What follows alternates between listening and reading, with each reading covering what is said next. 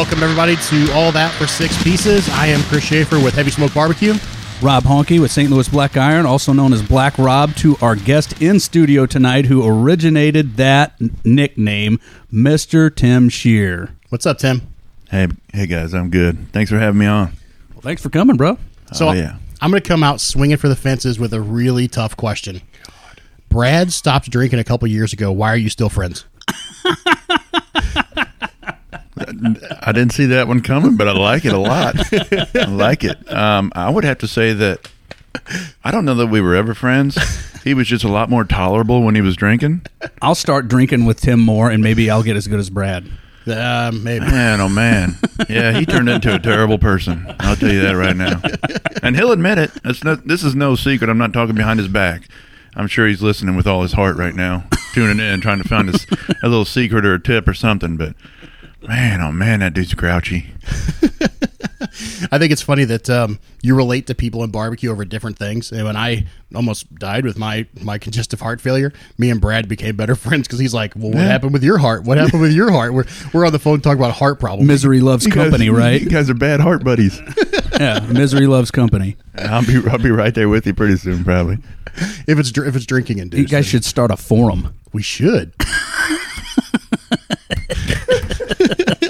Bad Hearts of Barbecue. Sponsored hey, by Brad. I think Lauren from uh, Smoking Hills could be on there. He had the same. Oh, uh, yeah. Oh, my the God. Yes, he had, he had he the did. same vest I had on. Mm. Yeah, but he, I think his his was like abrupt. Yours came on slow and you didn't know what the fuck was going on, but yeah. his was like, ugh. No, thank, Not only that, I had that vest. Excuse for my like, language, everybody. Thank I had God he vest. was close to the hospital. He, he He he made it. Well, I had that vest for two months, but didn't he wear that thing for like a year or something? That, that I don't know. Yeah, he had a bad one. But he's back. He's he's doing good. Good. So I this like, show, I always liked him. Love that dude. This show's going to be a little different than the rest of them because Tim's here and we're all buddies. So yeah, um, so we're going to be shooting from the hip a lot and talking a lot of funny stories. And I want to hear how you and Tim met when you guys first started cooking. You know, it was kind of weird. Um, it was weird, all right. Well, it was the weird story isn't isn't that. We just bumped into each other and weird shit happened. It was like we both kind of started around the same time, like probably the same year even. So I don't remember Tim not being there, you know. Okay, it wasn't like he just showed can up. Can I ed- interrupt? Oh, Rob I Honky? know the story he's going to tell. So please do. Th- this isn't the first time that we met, but this is one story. You started off right. You don't remember. I, y- okay? Yeah, yeah I, yeah. I thought you were going the right direction. So we're in the middle of nowhere, Wellsville, Missouri. Love you know Wellsville. Where that's at? Love Wellsville. You know that that is the middle. And it's even, there's a town next to it called Middletown. Okay? Yeah, there's nothing out All there. Right? It's middle. This is an embarrassing so, story. I roll out of my camper at six a.m. checking my meat. Here comes a guy walking down the alleyway here in socks and seems to be a little little lost. Mm-hmm. I'm like, hey, man, what's going on? Oh, I'm like, I look like the? a bum or a homeless guy. And, uh, yeah, I'm like, I, I walk back in the trail. I'm like, man, this dude's got socks and he's just taking a lap. Turns out he comes back a couple hours later. He goes, oh man, I was sleepwalking. I'm like, yeah. Well, I it's not a big secret that I have uh, sleep apnea. Yeah. yeah. So I always sleep with the with the machine on. But at that with your socks on? At that point in time, I didn't know that I had sleep apnea. I'd never had to go through all the the the, the tests for it. Mm-hmm. So I would get I would sleepwalk a lot, even around the house at night. My wife would say, "What were you doing standing out in the yard at two o'clock in the morning?" And I'm like, I don't know what you're talking about. I don't remember that. I didn't do that. Can I tell Can I tell and, uh, Tim a funny story about your you and your breathing mask? Oh, God. What was it? What happened? So, Tim, we uh, I went out and I was helping uh, Eric Burkhart do his class out in Columbia. And um, we went out that night and we drank, drank a little bit. and uh, well, A little bit. That's yeah, an understatement. Drank a little bit. And um, we had to Uber home. We got like sixty-two dollars worth of Taco Bell. It was great. But Which I, the I, receptionist from at the hotel ate half of. Yeah. And so we get back and there's two beds in the hotel room. And I said, well, I booked the hotel, so I get a bed. So him and my brother-in-law, Jimmy, get the other bed. And they both put their C PAP machines on. I wake up in the morning to go back to class. And both of those dudes look like Darth Vader with their C PAP machines on. And they're straight cuddling in this queen-size bed. C PAP to C PAP. Yeah, C PAP to C PAP. Look like a couple of droids. That's terrible. That's scary. Oh. So, Tim, how'd, how'd you get your start, man? When did you, like, kind of, how'd you get the bug? How'd you get started? uh, in barbecue. So our first contest that we ever did was me and a couple buddies. There was a there was a, a little winery. We live out in, they call it wine country, and you know, New Haven between Herman. And there's this little winery in the middle of nowhere right behind my house. And we went out there. We had like, I think four um, little Brinkmann offset pits. I put it on one of my one of my little trailers, open open trailers, and we went out there and we were. It was a three meat contest. It was beef, anything goes, and they only gave you four hours. Well, by golly, I've been looking on these websites, and we're going to cook this brisket, okay? In four hours. In four hours at a backyard contest where we could have on, on a Brinkmann. Yeah, it was offset. That would have been a neat a lot, trick. A lot of wood, a lot of wood. And uh, we could have easily cooked a nice steak and had a lot more fun, but, well, I don't know if we had more fun. But yeah. Anyway, we did all this, and, and, and I did. I was like, oh, I'm going to be this big K C B S guy. I'm doing all K C B S garnish and all this. And we end up getting, I think, fourth place, which solid finish. You yeah. know what I mean? I mean, out of five, it doesn't sound as good. But was it was it out of five? It was out of five, yeah. Let's not, let's edit that out. Yeah. So anyway, so we got fourth place. And, you know, everybody felt sorry for us afterwards. You know, you guys really tried hard, blah, blah, blah, blah, blah. Anyway, you know, nobody really knew this except for me. Um, we're on the way back home. It's kind of a windy road. Some of the Brinkmans might have still had some fire in them. Anyway, we had we got back. We had two Brinkmans and a big hole in the trailer, uh, charred. And I pull into my driveway, and here's this dude from Texas with this brand new barbecue pit that he hauled up here all the way from Texas. And he dropped it off and said, all right, that's four thousand dollars. I'm like, okay, cool. We need this, you know. And so I got this big old stick burner pit from Wait, Texas. So you'd already ordered it? Oh, yeah. It was delivered, being delivered that Saturday As afternoon. As you were getting back. Yeah, as we were getting back. When you were getting back from the contest? From at a winery. Yeah. Oh, shit. So this poor soul pulled into my driveway, and it's me and about, you know, eight or ten of my buddies, and, and it was just, he had to, I mean, I, I just would like to know what he was thinking when he pulled into my driveway. And, and saw your trailer was on fire. Trailer's on fire. Brinkman's laying over everywhere. And, you know, he's like, okay, it's four grand. I, I go into the sock drawer and give him the money. I'm like, all right, thanks for having, you know, thanks for coming. So, and that was, you know, the first official barbecue pit that I got. So we did a K C B S event. Did uh, you say it was an offset? Yeah, it's like a big offset stick okay. burner.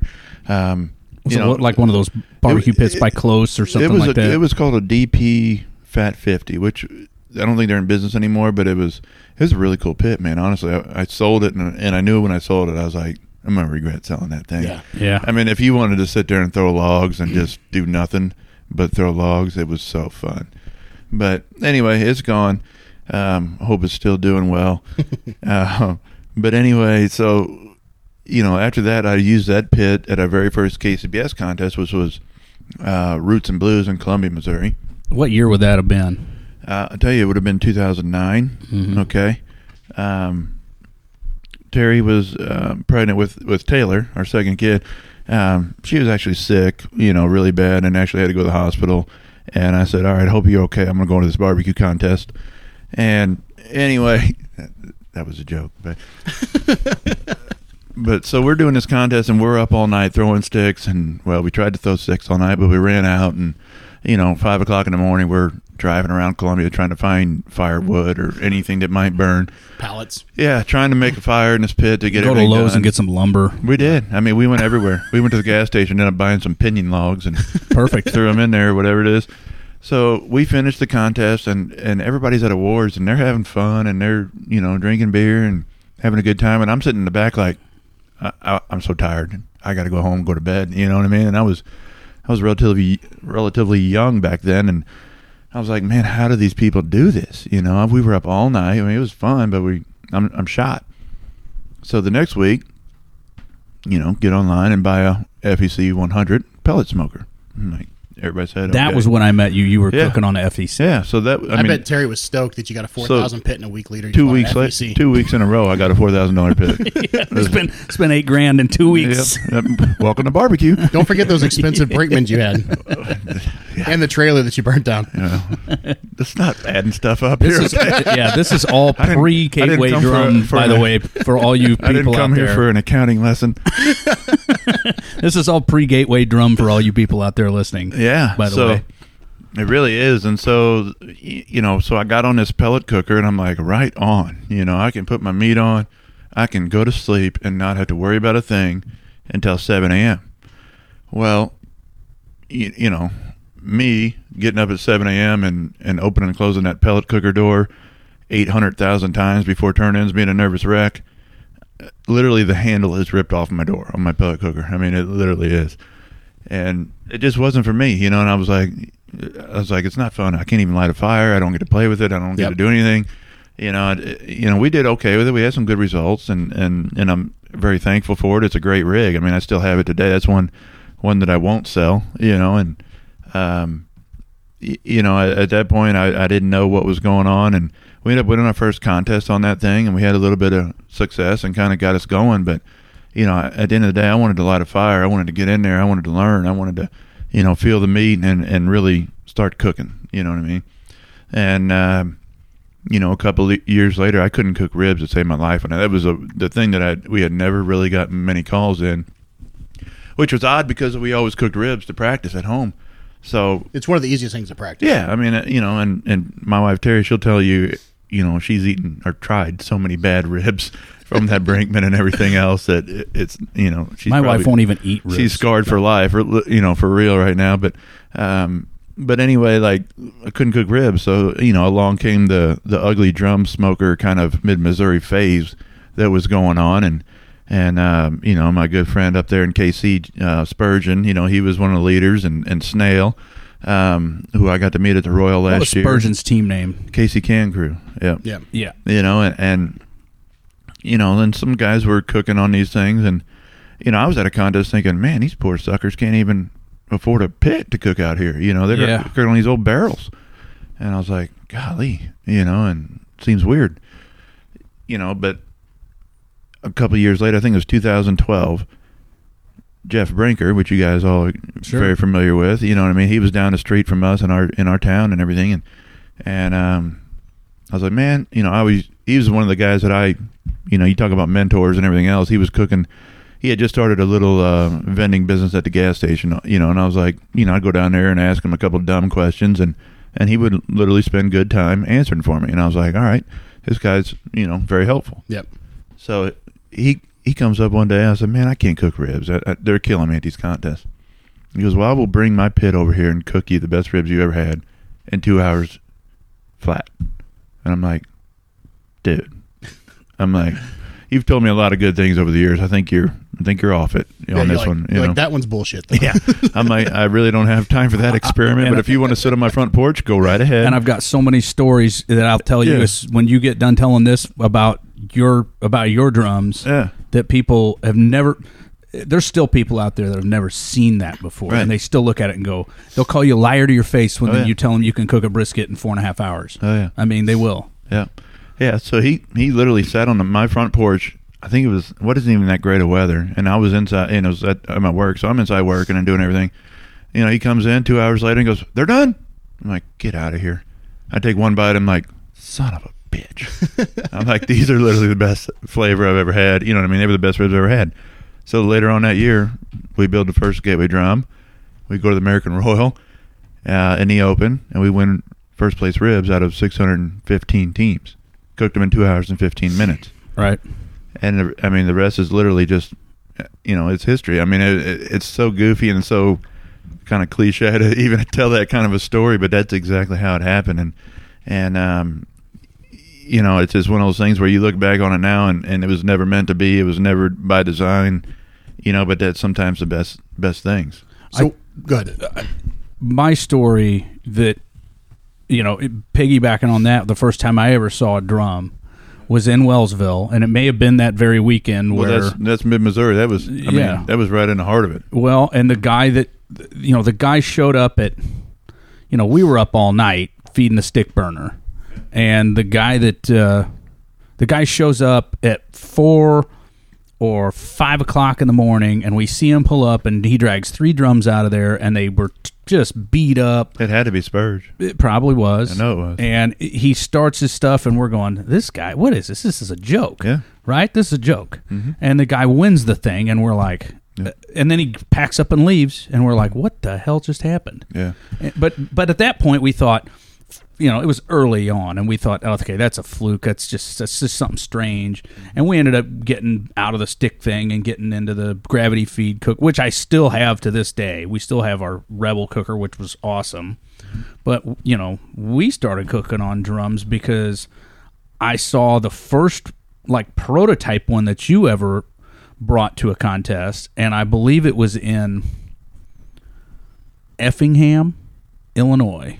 I think it was in uh, Lou's Lake or whatever it's called, Lake Lou, maybe. It might have been Effingham, though, yeah. No, you no, brought, you brought yeah. a bunch. You and Jeff showed up to Q in the Lou and brought a bunch yeah. of them, but I remember seeing Effingham, the, yeah. the one in mm-hmm. Effingham, and I walked up and I looked at it, and I said, man, I got to have one of these. Mm-hmm. I want to cook chicken on this. And you're mm-hmm. like, and I was, I mean, I I was all in. I bought one, and then Muddy bought one, mm-hmm. and then Billy ended up with one, and all three of us had them, and we weren't can cooks at the time. We had them to do chicken on, and that was it.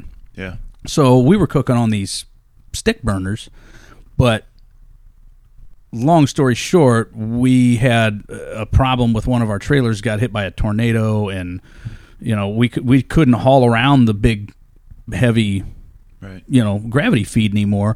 We all had a drum, so we brought we started bringing three drums to contests, and the one of the first ones we did, we grand champed it. And I remember going to you and Brinker's first class, your first barbecue class ever, which was a blast, by the way. It was so much fun. Yeah. And um, I remember you had you had just started selling the Gateway drums, and you had a big you had that big chalkboard that were all the guys that were using drums, and there was only about twenty, thirty of us that had one. It wasn't one. Chalkboard. We painted the wall black. Was that what? Well, it was, yeah. but you had like chalkboard paint. You had chalk, the, yeah, chalk paint on the wall, and mm-hmm.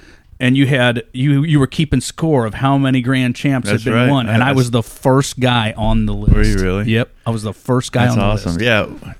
I remember that now. We have a I have a picture of that with the they had the tally marks on there. Yeah, there was at least seven. Yeah, that year there was a, the world. Yeah, but I remember being the, the the first guy on the list that had won a grand champion with the Gateway drum. Yeah, well, that's awesome. That I didn't even realize that you yeah. were first. Yep. Oh darn! So I remember my first experience with the official Gateway drum. That's a, that's big time. Yeah, my first experience with Hot and Fast. I uh, I was a homemade drum cook and was cooking low and slow on them. So we were cooking like two fifty with a heat deflector, and we were going all night. And I think it was an S L B S in Chesterfield. It was the Bungie that you and I wanted to. Uh-huh. That I, I think you were supposed to cook it and weren't weren't able to or something. He cooked it the next year. Well, yeah, but the year prior, Nate shows up from Brewmaster, and he sh- he drops off like a truckload of shit and leaves. And we sat there all night, and I was like, there's just a pile of stuff over there. Like, what's going to happen? Yeah. He literally showed up at six thirty. Was it at the church? No, it was at uh, the Chesterfield Amphitheater. It was, uh, okay. But... yeah, so he shows up like six thirty, sets up, and starts cooking, and he gets a couple calls, and I was like, it's like, we've been nursing this pit for seven hours. That guy's not even here. That was and, the one we went one and two at. Yeah, you went, yeah, yeah U G C to our R G C. He but, came over to me and borrowed, because they had that that stupid, um, oh, what was it? It was a... Uh, talking about the Pitmaster Challenge? Yeah, they had that challenge, and whoever got number one and two got... Won, won the Pitmaster thing. Yep. And he came over, and I had two of them. And I said, well, I only need one because I had a Gateway, but I also still had my Rebel. I had my Rebel sitting out there. So I ran my Rebel off of Pitmaster, and I had two of the, for some reason, I had two or three of those things. And he came over, and he's like, hey, man, you, you got an extra one I can borrow just so I can be in this challenge? I'm like, yeah, here you go. And thankfully, that didn't bite me in the ass. Yeah.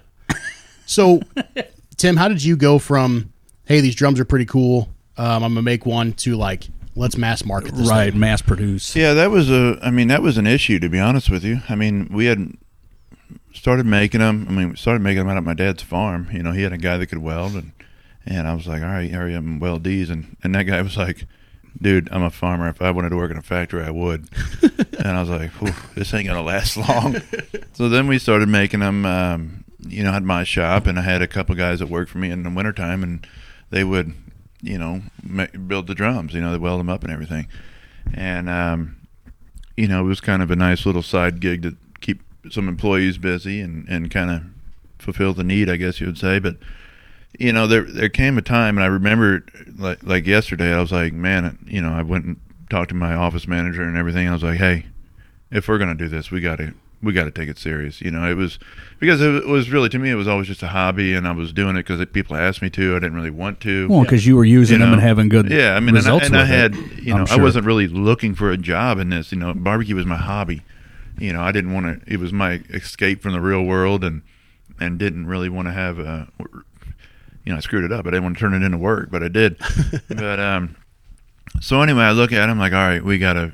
we got to start getting serious if we're going to do this, either that or we got to stop, you know, because it was, you know, taking a lot of time and, and, um, you know, we needed to, to do it right if we're going to keep doing it. So, um, you know, lucky enough, you know, I had a good friend that was behind us in the industrial park, and he, you know, was able to manufacture them and, and help us get it going. And we, you know, we still paint them and prep them and everything in our building and, and ship them out. And, um, you still paint them and prep in your building? Yeah, we do. That's impressive. Mm-hmm. Yeah.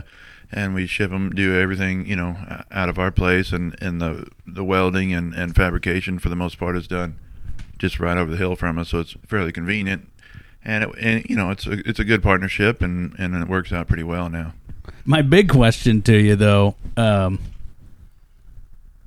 and, and I've thought this for the last as long as you've been making these things, and this is a theory of mine, and correct me if I'm wrong.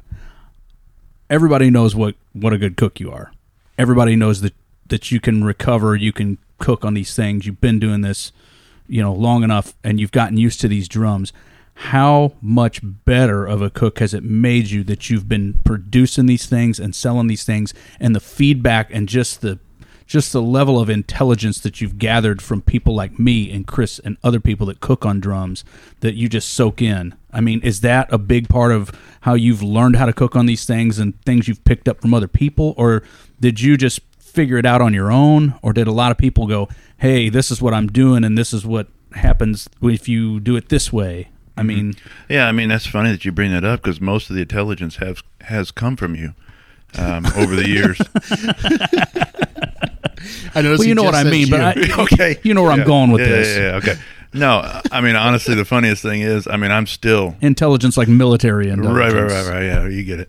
So, um, you know, I was cooking in my backyard the other day, and I'm like, man, what if I try this? You know, and and just over the years, and, and still, like to this day, I I learn how to cook differently on the drum, and I tell people this all the time. I'm like, this is probably the most versatile cooker Um, in the world because you can tweak it like minorly, you know. Maybe you put right. a diffuser, maybe you put a water pan, maybe you do the do the half side basket. I mean, there's so many different ways to run this thing, and airflow is just, I mean, it's it's key in this thing, and it's tweakable, and it's it's you know, you can really manipulate it however you want. I mean, yeah.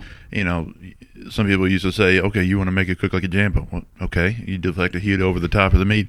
It's, you know, you want to do low and slow. You put a big water pan in there and it turns into a, you know, maybe a backwoods style cooker or something mm-hmm. like that. I mean, there's so many different ways, and, and it really affects the flow of the air. And, and that has really, I mean, you talk about it. That's what's really kind of getting at with the pellet cooker. I mean, that thing was push a button, turn it on. I mean, every time I knew I was going to be in the ballpark. Right, you know what I mean, but it was never really over the top how I wanted it. You knew how it was well, gonna. Yeah. You knew how it was gonna perform. Right. every F E time within I, a within I, I a slim margin. Yeah, I didn't care how, I didn't care why. You know what I mean? I could hit the button and it'd be there. But, but now it's like I've learned so much about, you know, fire and how clean it burns and how, you know, how the air flows and and little bitty tweaks, how that can really change the dynamic of the cooker. And it's, I mean, honestly, I, I I've had a ton of fun with it. You know, I'm. I don't know. I'm, I'm but, definitely not a scientist, but I'm a geek about. You but know, do you get a lot of feedback like from your customers that buy them and oh, go, "Hey, check this out. Yeah, Try this." I have, I have, but not as much as as me tinkering with it myself. To be honest, not as with much you. as what I thought originally. Yeah, I mean, it's like, you know, I'm always never satisfied, basically. Okay, right. So you know, I do something. Maybe we get first place brisket, and I'm like, well, we could have got it was it was okay. Could have done better. I'm gonna try it this way. Yeah, you know what I mean, and. It, you know, just never satisfied with, with much of anything, to be honest. And, and, and, you know, I'm always tweaking it for, you know, just to find out. And, and the, that's the cool thing about the pellet cooker, I mean, the drum cooker compared to, you know, like a, a different cooker that's been around for such a long time. You know, we basically were inventing how we cook on this thing. You know what I mean? And, and redefining and, and, it. Redefining. I mean, there was a couple of guys cooking on it, whatever, but nobody had spilled the knowledge. Nobody had really, you know, been too open with it. So, you know, we're trying, you know, different things and learning it and setting the timelines and setting the, yeah. you know, how things well, work. You, I mean, you guys, the the pioneers of yeah. of the drums are the Mid-Missouri guys. Right. And you guys rewrote the book on competition barbecue in this area, at least. Right. And, and, and that's just the thing of it, you know what I mean? It wasn't like there was a, a guideline or a class you could take at the time and, and no. this is how you do it. I mean, it was, it was, um, you know, we did it. We started giving a few classes, and then once we kind of elevated that and, and took it to another level, I mean, obviously Spurgeon and some of these guys were cooking on them before, but once we kind of kicked it up a notch and, and made it a little bit more public that that this is what was going on and people wanted to come to us and learn from us, you know, you look at yourself and you're like, oh, crap, I, I've got to learn this thing because I got to teach all these guys this stuff, you know what I mean? And and I've got to be able to win, and I've got to be able to keep it on top. And, and if we start losing or if we start doing something that's not working, I got to figure out how to, you know, adjust and, and make it work again, you know, because as you guys know, you know, competition is ever changing, and, and, uh, there's always different new techniques and things that are happening, and, you know, you got to stay on top and ahead of it. So, you know, you kind of look at yourself and be like, oh crap, you know, I got to make sure I'm, every time I'm cooking, I got to learn something. Yeah. You know what I mean? You well, know, I may try something, I may do this. I mean, literally, I mean, even with rubs and sauces and everything, I go back to developing, you know, new rubs and new sauces. I mean, honestly, I probably sacrificed a year of my competition life coming out with my new rubs and new and new injections. And they're all and they're all good, you know. But yep. but it, it took a year of testing and, and at a competition, you know what I mean. And and guys like Cosmo told me that before. He goes, "Man, I don't go to competition to win. I go to a competition to test." You know, and it's like, yeah, you know, it depends. What, you know, obviously you want to do both, but you know, sometimes you gotta, you know, you gotta put in the time. And something I was gonna say when we were talking about, you know, the way you learn how to cook on these things and how versatile they are. Um, I've helped Chris with his last two classes, and the first class, without giving too much of it away to everybody, but I think it, it's a big shout out for you, is Chris cooks on his drums, which he's made and modified to use draft systems on. Mm-hmm. And when you do a clash, you know, you can't do a class on Three or four, yeah, three drums, three drums. Right. So Chris said, "Can you bring your drums for the, you know, for the class?" And I'm like, "Sure." And Chris was like, "I want you," you know, when he was teaching the class and telling everybody, he said, "I want you guys. A lot of you guys use Gateway drums," and he's like, "I want you guys to see that this, these recipes, and that this, these methods will work without having to run a draft system." Because Rob knows how to run these things without a draft system. Right. And he knows how to control this stuff. So, and we had a very consistent yeah. product from Chris's uh, drums to, to yours right. doing that, running that class. Mm-hmm.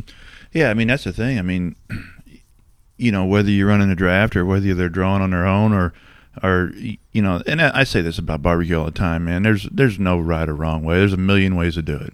You know, and I would never judge anybody for doing anything stupid because I've probably done the stupidest stuff in my life, and, and sometimes it actually turns out, you know. I've done a ton of stupid shit that's we, worked. We don't have another done, radio show I've done for a lot that. More stupid shit that's, that hasn't worked. That's, that's a whole couple serious shows. But, but. Oh, we can talk about more of that later. I'm yeah. sure we'll have a bunch more dumb stories to tell. But but that's just the thing, man. I mean, I don't care how you do it or what you do. I mean, the the point is learn your pit and learn how to run it. And, and try to master it, you know, and, and that's Be honestly, consistent. yeah, I mean, that's what's been so fun. The mo- most, probably the most fun thing other than, you know, seeing people succeed and, and their feedback from the drum, you know, something that we never even, you know, dreamt of doing, you know, is, is just kind of tweaking it and developing the, you know, how to do it and then helping other people how to do it. You know, you talked to earlier kind of about airflow and fire management and things like that. And, you know, I have a draft system, but if I seen dirty smoke coming out of the stack, right. I wouldn't be using a draft system, you know. So right. talk about that a little bit. I remember we we interviewed you when I was on the barbecue show on five fifty like five years ago or whatever. Oh, and, man. And one of the things that you said that's the big Budweiser barbecue yeah, show. One of the things, well, now we're going to have to get a sponsor, thanks. Um, one of the things that you said that's always stuck with me is smoke, Blues Hog. Smoke is an ingredient. Right. You want to talk a little bit about smoke and controlling your smoke on a Gateway and how that's so easy to do on a Gateway versus other pits? Yeah, I mean, um, you know, you talk about smoke as an ingredient. I mean, it's just like anything, salt, pepper, um, cayenne, anything like that. There, there can be too much or not enough or just the right amount. And so when we, you know, when we start the drum, you're going to start it, you're going to burn a really clean fire. You're going to throw in your wood chunks and you're going to get that nice, you know, hickory or pecan, whatever wood you're using. you're going to get that smoke flavor, and that's going to last for, you know, thirty minutes to maybe an hour if you're lucky. You know, then you're going to pick up and you're going to start, you know, getting some of the meat drippings dropping on the coals, and you're going to get that that uh, perfect, you know, old school barbecue meat dripping yep. o- over the coals flavor, which is very pleasing. Um, and then towards the end of your, you know, hour and a half to two hours, you're going to start getting a lot more of that, I call it action, a lot more of that dripping, a lot more of that meat sweating out, starting to drop moisture on the fire. And then there's going to be a point where it becomes too much, and and, and the grease starts to burn, and you start to get a cloudy smoke fire. Um, you know, and, and that's when we start to wrap the meat up. I mean, that's usually, you know, we've got it timed out to where, you know, approximately two hours in the in the smoke before you wrap your meat. You know, by the end of that two hours is when you're starting to, you know, ease into that dirty smoke flavor that you might get from too much grease onto the fire. So now we're going to wrap it up in foil and protect it, and, and, and just try to braise the meat till it's nice and tender. So, you know, the first thing, you know, when we fire up a pit, especially on a, on a class morning when we're trying to teach, you know, a bunch of, you know, pit masters how to do this, is number one, throw away all your instruments. Okay. I don't, I'm the least fan. Only one guy is a le- is a less of a fan of thermometers than I am, and that's Spurge, um, K C Can Crew. Yeah. You know, I actually painted a thermometer on his can. You know, I pegged it at five hundred, you know what I mean, on, on his can. He said, don't even worry about putting one on, on there, and not using it anyway. So, you know, it's on there as a reference, to be honest, and I'll be the first to admit our thermometers suck, and I don't even care. Because if you're going by that thermometer, you're not getting the point of cooking on a drum smoker. You know, so we we try to teach, cook with your senses. I mean, God gave you all these senses for a reason. Why don't you just try to use them? And it's not being rude, but it's it will make you a better pit master. Okay, so you'll be looking at the color of the smoke. You'll be listening to the, the tempo of the meat and the and the drippings over the fire. You know, you'll be um, you know you'll be able to feel and see the, the amount of heat coming off of off of the pit itself. I mean, there's so many different ways. You know, you'll be able to smell it. You know, do you smell a greasy smoke? Do you smell a wood smoke? Do you smell that meat dripping smoke? I mean, there's so many different things, you know, and, and people say it all the time. I mean, you know, they don't, you know, we'll be sitting there talking to somebody and all of a sudden we'll smell something in the air and I'm like, take off running to my pit, you know, because I'm like, crap, I hope that's not my, you know, something doesn't smell right, you know.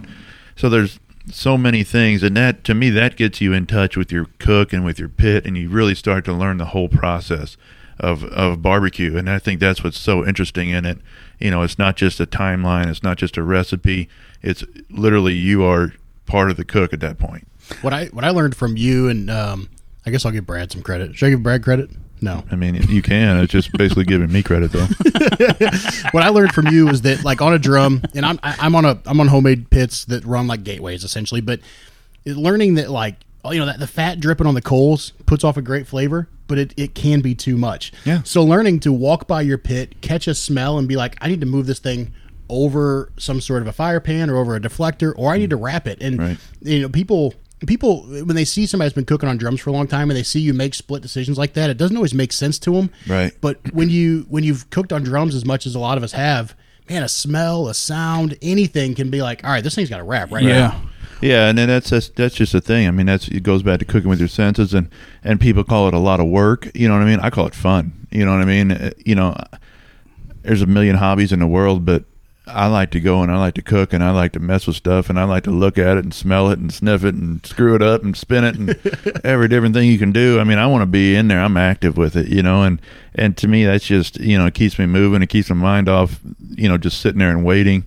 Um, and uh, once again, it makes me learn, you know, it really gets you closer to what's happening in that pit. And I remember just piggybacking on all of that stuff you guys were just talking about. Um, and this was well into years after, a few years after Tim started really putting these things out and teaching the classes on them, when him and Brad were teaching the classes. And I remember being at a contest one time, and Billy was really a stickler on a lot of what you guys are talking about, of that smoke's an ingredient and that what the pit smells like is a big thing. And I, you know, wholeheartedly have agreed with him forever. But Billy always said one of the biggest, excuse me, let me start over. One of the biggest compliments that we had gotten the year that we made our Team of the Year run in um, S L B S, and then when we cooked twenty some odd comps that year with K C B S and that. We were at a contest, and Tim was just hanging out with us, and I can't remember who else was with him. I don't think it was Joe. It might Brad might have been standing over there talking to us, but um, he walked up and waved his hand over the the exhaust and was standing there, and he kind of backed up for a second, and he looked over, and whoever he was that was cooking with him, it may have been Joe, he kind of whispered to him, and they were both nodding their heads, and Joe came up and did the same thing, and Billy's like, I don't know if you saw that, and I'm like, yeah, I did, and he said, I think that he liked that. There was something about that he kind of picked up on. Yeah. So it was it was just odd. One of my favorite things to do, I'll do the exact same thing to new teams. I'll go over and I'll just kind of waft. Yeah. And then I'll make this face too, like it's gross, and then I'll turn around and walk off and go, damn, and that smelled hear, good. You'll hear them going. You'll hear them going. What, what did he? What happened? What did we do wrong? Oh, I can be a dick, what a but prick. Not that bad. Right? Or, or I'll be like, I'll be like, hmm, sassafras. That's an mm. interesting choice. Mm. Yeah. Mm, you, someone dropped a glove in there, and that happens. It does. So you, you open the lid to start a fire, and there's a couple extra chicken wings in there. Oh, from the time you know before. What? I did yeah. this. I That's did. Good, thank good God it was. Thank God it wasn't in the big in the big four. I did Oof. this one time, and and it wasn't in it wasn't in a drum. Uh, sorry, Jeff, but it was in a rectangle. Um, I lit that thing up, and um, it was for the steak contest, because I didn't know anything about steak contest. It was in Lincoln, Illinois a few years ago. I lit that thing up and got it hot as, just hot as blazes, man, and I'm sitting there, and I'm like, man, something smells like plastic burning. What the hell is that? And I go over there, and I open the thing up, and some idiot, I, and it wasn't me because I don't do shots, had dropped a sleeve of those plastic shot glasses in there, and I dumped them. I dumped all the I dumped all the charcoal in there and lit it, and those things were on had fire. To, had to be Dennis Keck. How'd your steak do? It was terrible. Not good.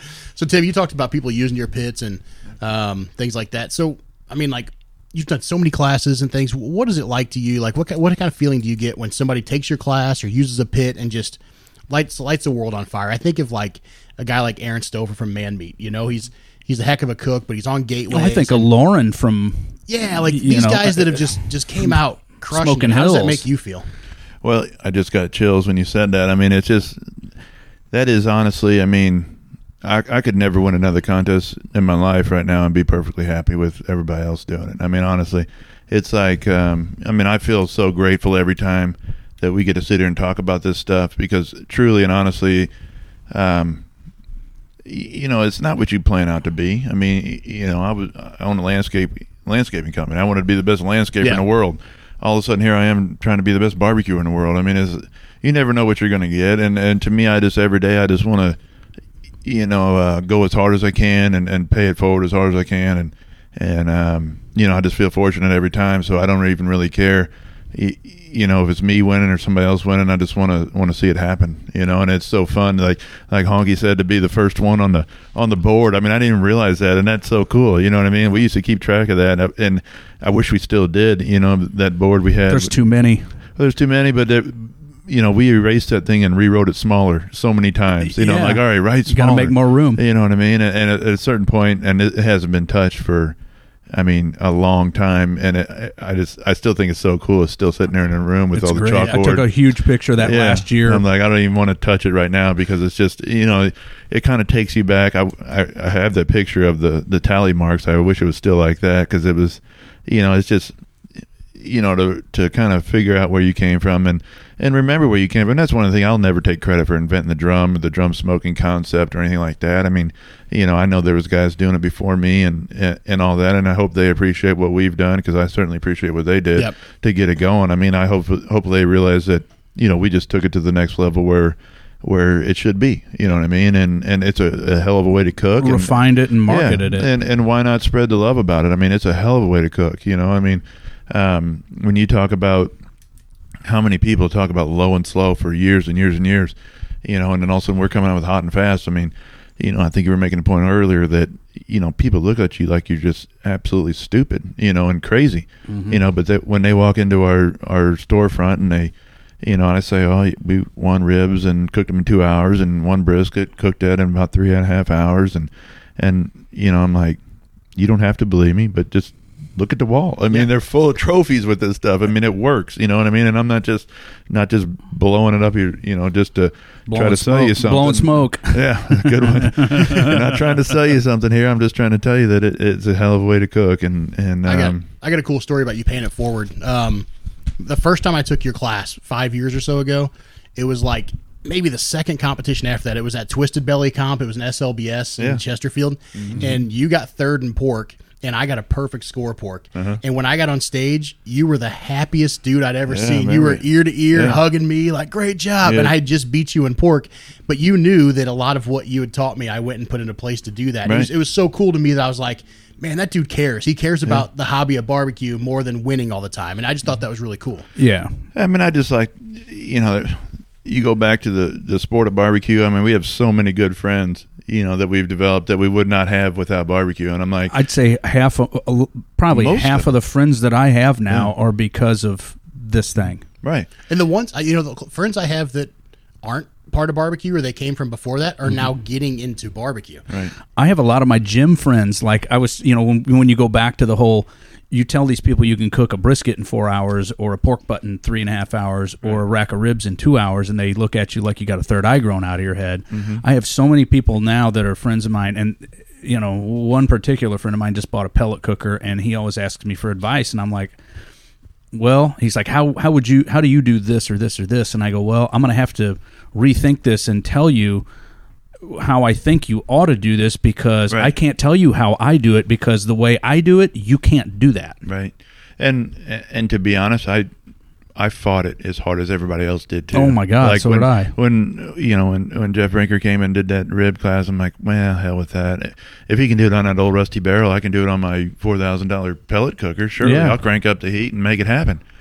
No, no. It, I mean, yeah. it's, it's when you go back and talk, you know, about the airflow and the dynamic of the direct heat and, and yeah. the radiant style, and there's just so many different things that go into it that it's not that rep, you know, replicatable on, on different pits. You know what I mean? Every everything you do changes something somewhere along the line. I yeah. did I did a test a couple of years ago, um, just because I get bored and I cook a lot. I cooked the exact same cut of brisket, uh, well, two different briskets, but the, you know, the exact same recipe, everything to a T. One on my drum, one on my P G five hundred. Right. And when you sliced them and tried them, it was a clear-cut difference. Totally different. Everybody's yeah. like, oh, my gosh, that one's so much better. Sure. Same recipe, same everything. Yeah. Oh, yeah. uh, and the flavor, you know what I mean, of, of over the coals. I mean, I even have a charcoal, uh, just a little grill, like a built-in grill at my house, and I've been cooking on it a lot lately. And, um, you know, I'll go cook a steak or something. Like, I'm thinking, okay, I'm over charcoal. It should have the same flavor. But it's nowhere near it. I'm like, what the heck is missing here? I'm like, did somebody forget the salt and pepper? Yeah. You know, but I'm like. Dude, my front porch yeah. looks so ghetto. I've got a drum that's beat up. I've got uh, a P K. I've got a Weber with the pizza kettle thing on it. And, you know, my wife's like, you, you got to clean this shit up. This is terrible. So, Tim, if you're cooking at home and it's not a Gateway, what do you like to, what do you, what's your go-to? You know, it's so funny because I haven't. You know, for so many years, um, I just finally, I mean, I'm a landscaper, you know, and that's what I've done. We finally remodeled our backyard and everything. And now I have a, you know, I built a little outdoor kitchen. I put a pizza oven in, used it once. And I put this little, um, it's a Fire Magic built-in charcoal. It's just a typical grill. You yeah. know, that's all it is, is a charcoal grill. So I've been cooking on that thing almost every night right now, just to kind of, for something different and getting back to, you know, old school barbecue. And and you know, the kids are home and, and they're tasting different flavors and they're like, oh wow, that's good, that's good. And I'm like, yeah, this is this is how we ate when I grew up, you know what I mean, on a Weber kettle. I mean, I was cooking yep. pork steaks and pork chops and, you know, everything, chicken legs. Yeah, chicken leg. I mean, I didn't cook chicken. I grew up on a hog farm, so pork steaks, pork, st- pork chops, pork I cook, burgers. I remember cooking next to tenderloin. Your dad oh. at, the, at your. Remember your invitational can cook? Oh yeah, that was so much fun. That it was dude. a one day thing, and we did chicken. We had to cook white meat mm-hmm. and ribs, and yeah. Joe Ribby won it, of course. And um, I got R G C barely, and uh, but Tim's dad. And I, we were set up right next to each other. And and that's so funny because he's a hog farmer and never cooked a day in his life. I mean, yeah. he was lucky to cook a pork But you burger. Did make him some nice John Deere drums. Oh, yeah. Those that were pretty did, cool. You know what I mean? He's all about the flair. So did growing up on a pork farm, did that weigh into this at all? Like, I mean, were you kind of already in the barbecue before it got big? Yeah, I mean, when growing up, I was literally like, you know, my dad worked light to dark every freaking day. You know what I mean? And he, if I wasn't working, I was doing something, you know. So, you know, if we were cooking at home, it was me, you know, yep. from as long as I can honestly remember. I mean, you know, my mom's a good cook in the, in the kitchen and everything, and she could grill a little bit, but um, but it was always me on, on you know, we had a Weber, we had a little, finally got a little, some kind of smoker. I don't, I had no idea how to use it, but mostly it was just a little Weber kettle, and, and we would make it happen. And I started getting into it a little bit more, and, you know, it was mostly pork steaks, you know, around here. We never did ribs, never yep. did butts, never did anything like that. But, but so, yeah, I mean, I had a, you know, did a lot of it and kind of enjoyed doing it. Honestly, as older, you know, the older I got, the more I liked doing it even. So, um, you know, once I got, got back and, you know, got my own place and, you know, I, I wanted the smoker, you know, and, and that's when I bought the, you know, the Brinkmann style. Yeah. And to be honest with you, I got so frustrated with that thing. I, I literally put it away for probably a year and didn't cook anything outside for a year. You know, after I was just obsessed with it. I was so frustrated. I'm like, if I can't do this, I, I have to quit, yeah. you know? And then, you know, and I finally got it back into it and, you know, just, you know, it was one of those things. It was a challenge. I wanted to learn. I had to figure it out. And, and, um, You, you know, and then we started, you know, found out about barbecue competitions, and, and that was just more of a thing to get away for the weekend with the family. And we, you know, my wife's family always went camping, and I'm like, good Lord, you guys buy these campers, you go camping once a year. I mean, why are we doing this? Yeah. You know what I mean? And so she wanted to buy a camper. And now, was, how many campers have you owned oh, dude, since? She, she wanted to buy a camper, and I was so against it. The first one we went and looked at, literally, I couldn't stand I've up in it. Four. The the ceiling was like six foot tall, and I stood over sideways, and I was like, well, I guess we'll take it. You know? He almost hit his head on the on yeah. the exit sign when he walked in the back door of the yeah, building yeah. here. So luckily that deal fell through for some reason, thank God. The second one we went to look at, and I could stand up and said, yep, this is the one. Yeah. You know, I didn't, and, and a, it was a friend of mine, it was a, the dealer at the time, a, a salesman. He goes, really?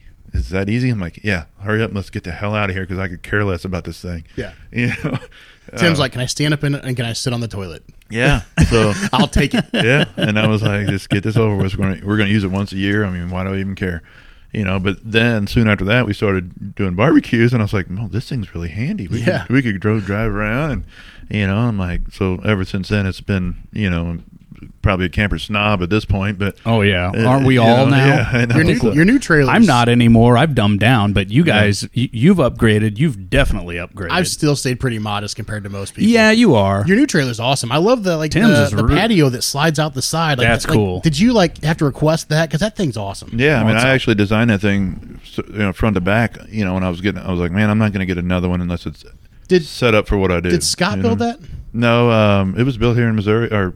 In Missouri, um, uh, Playmore in, oh, okay. uh, near Jeff City built it for me.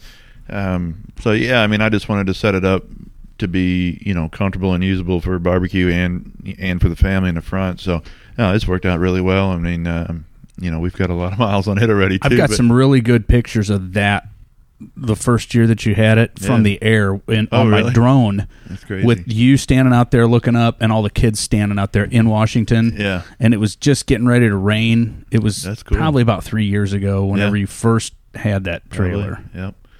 Yeah. So, no, it's been handy. So, we've talked about the equipment. Let's transition now into Blues Hog. Mm-hmm. And how did all of that kind of gel and and come into fruition? Yeah. Everybody knows Bill Arnold, and if you don't, you're new, or you just been living under a rock in the barbecue world for the last fifteen years. He's a legend. Bill Arnold's a legend, n- super sweet guy, um, but he's had some health issues over the years, and a few years ago, you became the future of Blues Hog and are now developing it and making it bigger and better. And so how did it all start? Yeah, I mean, I've I first met Bill at, um, I think, it, well, it was somewhere in Missouri. I mean, we were at a barbecue contest, obviously, and, and um, man, I was just blown away by his personality and, you know, how friendly he was and how outgoing and how helpful he was to everybody. And, and what an emotional guy. Emotional guy, just wears yeah. it on his sleeve and, you know, um, you know, and I was like, man, I was just intrigued by him. And, and um, you know, he has three daughters and, and um, you know, and he got, we started seeing each other more and more and, And, um, you know, I had three daughters and he got to know us and, and started looking at the drum and, you know, was just a cool dude. And, and, um, you know, I, I could, you know, just hang around him and talk to him and, and just listen to his stories. I just was fascinated by what all he had been through and, and what he would talk about and how he would go about his business. And, and, um, you know, I, I liked it, you know, and, and, and apparently he, he was okay with me too, because, um, you know, uh, several years later, kind of out of the blue, he was calling me and, and, you know, kind of talking about what was going on in his life. And, and, um, you know, he has brain cancer and, and, you know, wasn't sure w- what he was going to be able to do or not do. And, and, you know, Blues Hog was, was going, and it was selling itself, and, and, um, you know, it was working because it was good. And he just wasn't able to, you know, spend the time on it that he wanted to. And, and he basically asked me to buy the company. And I, you know, I, I was just, you know, to be honest, I was blown away with it. I was, you know, overwhelmed, and I was, you know, excited at the same time. And, and it wasn't great timing for me or anything like that, because it was, you know, again, it wasn't part of my plan. Um, but, but again, I just, you know, I took the opportunity. I couldn't pass it up. I mean, um, I felt like I could do it. You know, I, I didn't know jack shit about barbecue sauce or how to make it, but right. but I figured, you know what I mean, with them helping me and, and get me going, I'll, I'll I'll definitely work hard enough to make it happen. and and so, you know, that was about um, two thousand fifteen, I think. You know, when, when when he was doing that, and he underwent a, I think his third brain surgery that year, and yeah, and you know, did a, some radiation and stuff like that that they didn't even think he would survive. And right, and the dude is just, you know, he's he's blown right through it. He's you know? resilient. He's just incredible, and he's blown right through all that, and, and still maintains maintains you know, positivity. And I talk to him every week at the least. You know what I mean? Every other day at the you know for sure. And and um, I was know, really looking forward to seeing him. yeah, at, in Washington this yeah. year I at mean, the at the contest. But I think everybody does, and you know, unfortunately, he's had strokes and he's had everything you could possibly have. You know, so it's harder and harder for him to get around. But I mean, when he's around, it's just, you know, I always feel like my, my cheeks hurt when he's around, because I just smile, yeah, smile and laugh so hard. You know I got some I mean? great pictures from yeah, last I mean, year at your just, place. Yeah, and, I mean, everywhere. And I, and I wouldn't replace those memories for anything with him, man. And and um, you know, he's he's living in the V A home right now in, in Mexico, and um, he's hanging in there. It's been hard, you know, a little bit lately, but he is, um, you know, he's doing doing well. And he, he every time I talk to him, man, it's just, you know, I think, I think um, he he makes my mind right, and I make his right sometimes, and it's just a cool combo. Yeah. How long before we get him in the Hall of Fame? Um, hopefully, it should have been about ten years ago, but um, I agree. I agree. Yeah.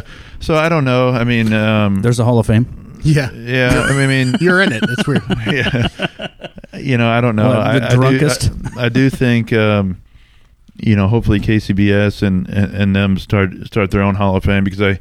I think, um, you know, not to take anything away from anybody in the, in the Royal or whatever, because there's some great people in there, um, but there's some people that have definitely been missed that need to be in there right now, and and uh, sooner than later, for sure. So, um, you know, it, it, regardless, man, I know it'd mean a lot to Bill, you know, for that honor, and he's kind of looked at it and, and realized that, you know, why is he not in there? But, you know, at the end of the day, people are going to remember him for what he's done, and, and I think there's, you know, nobody you talk to that, that doesn't respect what he's done, and and I don't know that there's a more influ- influential guy, you know, as far as flavor profile in the, in the barbecue there's world. There's the, not. The biggest, what he's done. The biggest know. honor, I think, is that every single team in competition barbecue has at least one bottle of Blues Hog in their trailer. Right. I used to always say, um, The, you know, the the the G C used mm-hmm. Blues Hog, and right. so did the last place team. Right.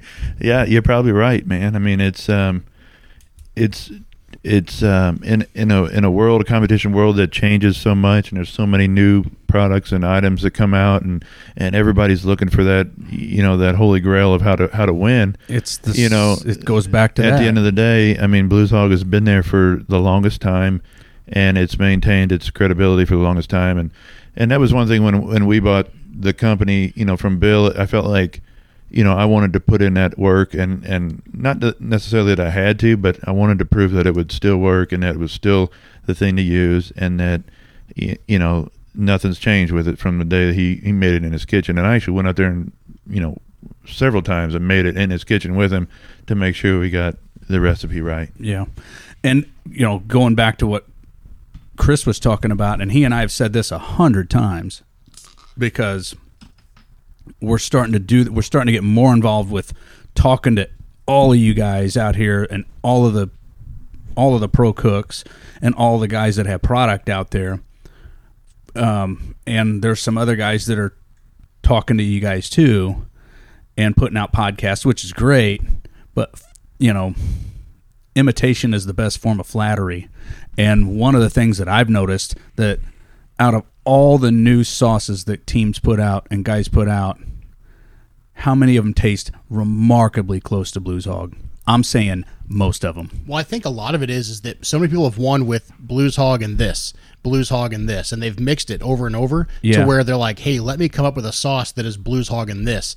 In my opinion, it still doesn't work as me well as me mixing Blues Hog and this. Right, right.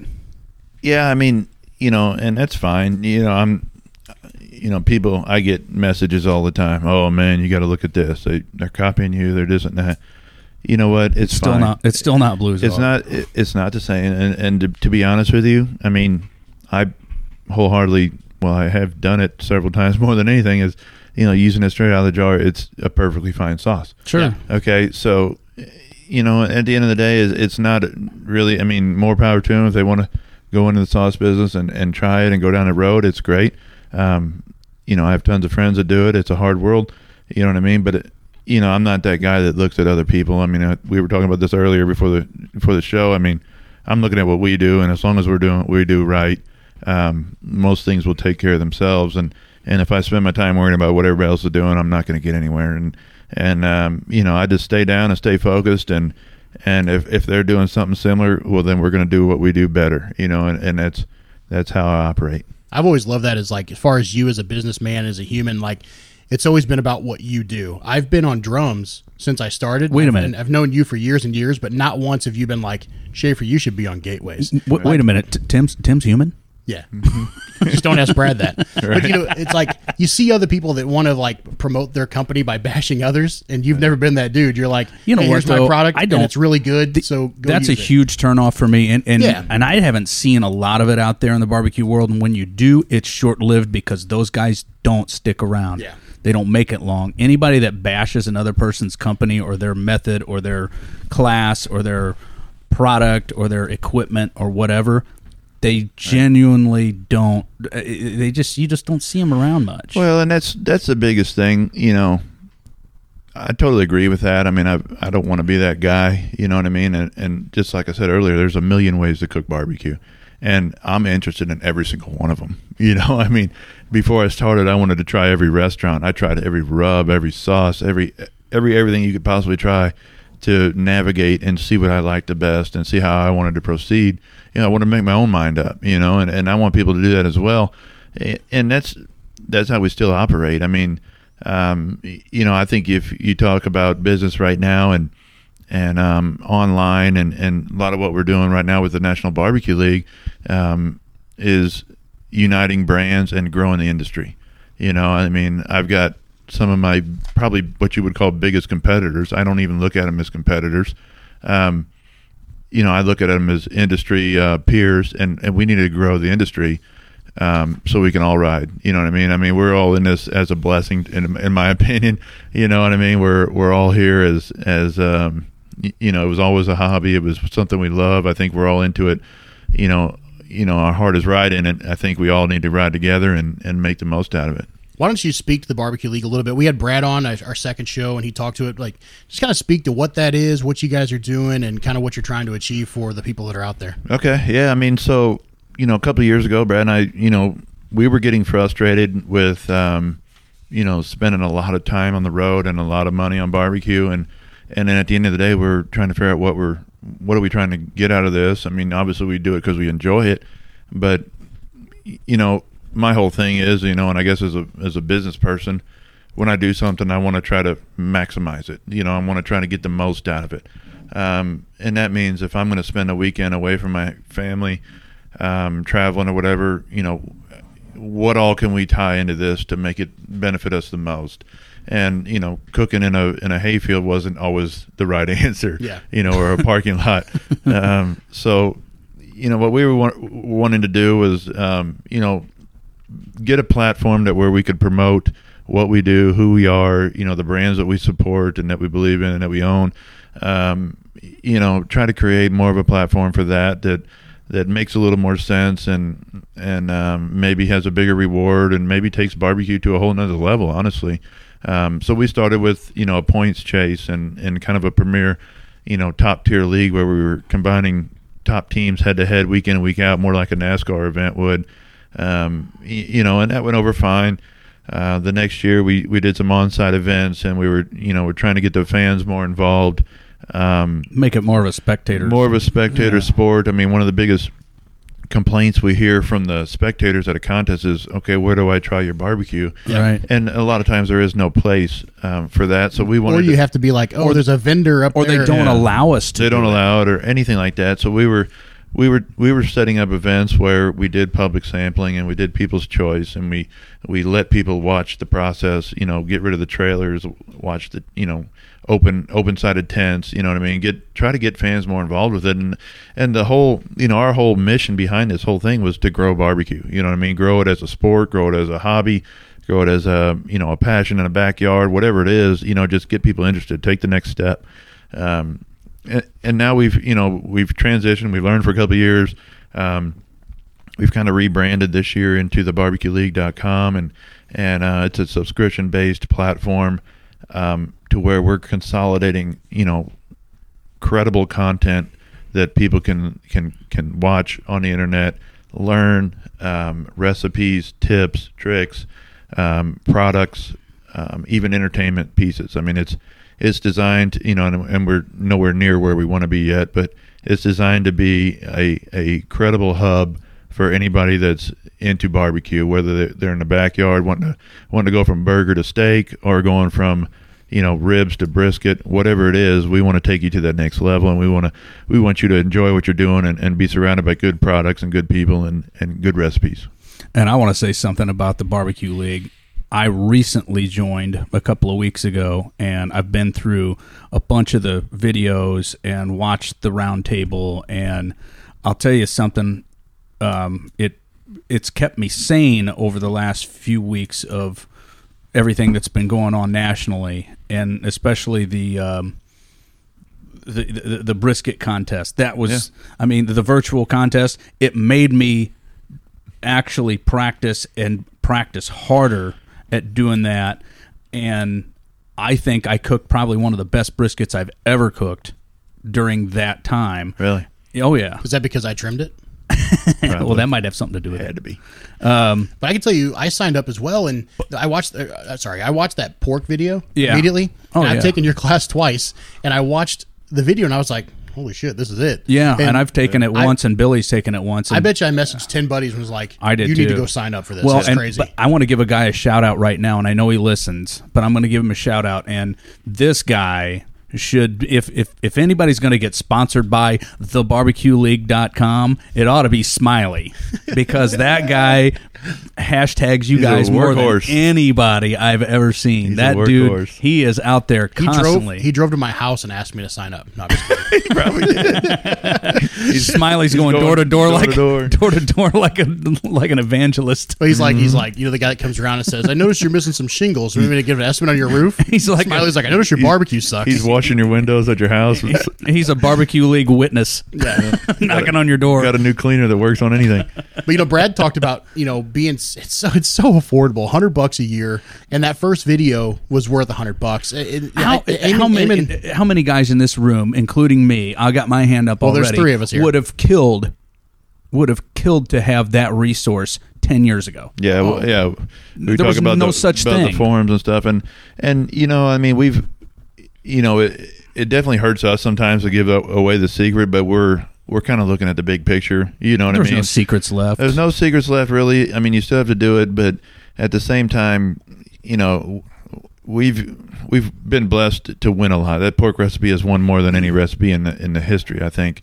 Um, you know, pass it on and let's go to bigger and better things. You know what I mean? Let's get more people involved. Let's again, let's grow the whole industry. Let's get people excited. Let's get them moving. Let's get them buying grills. Let's get them buying sauces.